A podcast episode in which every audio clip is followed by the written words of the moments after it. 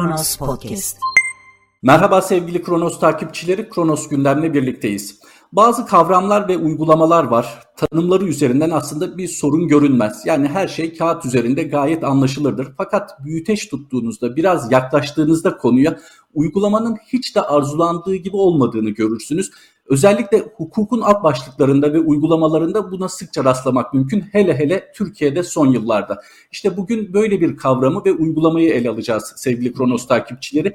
Tehlikeli tutukluluk diye kamuoyunda daha çok biliniyor ama tabii bunun mevzuattaki tam karşılığı nedir, uygulamada ne gibi aksaklıklar var ya da neden buna ihtiyaç duyuluyor?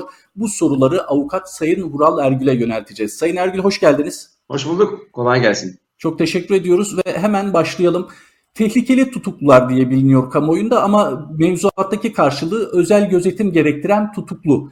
Kimdir özel gözetim gerektiren tutuklu? Nasıl tespit edilir bu isimler, bu kişiler? Şimdi uygulama aslına bakarsanız 15 Temmuz sonrasında olabildiğince farklılaştı. 15 Temmuz öncesinde özel gözetim gerektiren tutuklu ya da hükümlüler daha çok öldürülme tehlikesi tehdidi altında bulunan ya saldırgan tutuklu ya da hükümlülerin diğer tutuklu ve hükümlülerden ayrılması ve bu surette muhafazası için kullanılan bir kavramdı ama 15 Temmuz sonrasında birden bütün cezaevlerinde özellikle de AKP hükümetinin müşteki ve müdahil olduğu dava dosyalarının sanıkları, tutukluları, hükümlüleri olan tutuklu ve hükümlüler, mahpuslar birden cezaevi gözlem ve idare kurullarının aldığı bir örnek eş zamanlı kararlarla tehlikeli tutuklu ilan edildiler ve bunlar insan yüzüne ve gün ışığına muhtaç bir hale getirildiler. Öyle ki bu tehlikeli tutukluluk, tehlikeli mahpusluk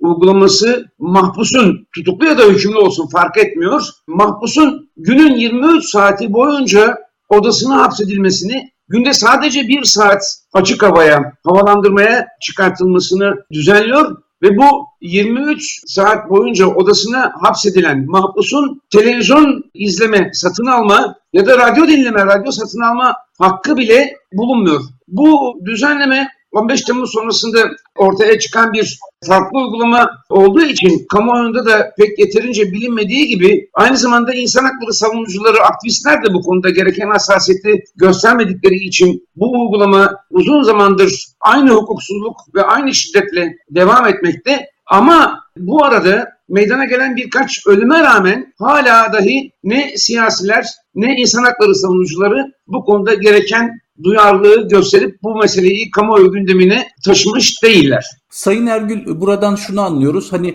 vatandaş ilk etapta bunlar zaten suç işlemişler ya da çok ciddi, çok ağır bir ithamla orada tutuluyorlar. Ne var bunda diyebilir. Fakat sizin altını çizdiğiniz aslında temel bir insan hakkı probleminden de söz ediyoruz. Çünkü hükümlü de olsa, tutuklu da olsa bir takım hakları haiz insanlardan bahsediyoruz. Burada o halde kriterlere değinmek lazım. Mevzuata göre tehlikeli tutuklu olmanın ya da öyle sayılmanın kriteri nedir? Şimdi izleyicilerin, takipçilerin bunu daha iyi anlayabilmeleri için somut bir örnekle ifade etmeye çalışayım. Öncelikle tehlikeli tutuklu olarak insan hakları, en temel hürriyetleri ihlal olunan, henüz haklarında bir mahkumiyet kararı dahi verilmemiş olan o insanlardan özür dileyerek bu benzetmede bulunuyorum. Haşa, ama bir köpeği bile siz terbiye ya da cezalandırma amacıyla günün 23 saati kulübesine kilitleseniz, sadece 1 saat onu kulübesinin önünde zincirle birkaç adım atmaya imkan bıraksanız, emin olun hayvan hakları savunucuları sizi tefe koyar, sizi rezil rüsva eder. Ama gelin görün ki bakın, hemcinslerimiz yıllardır 10 metrekarelik bir odada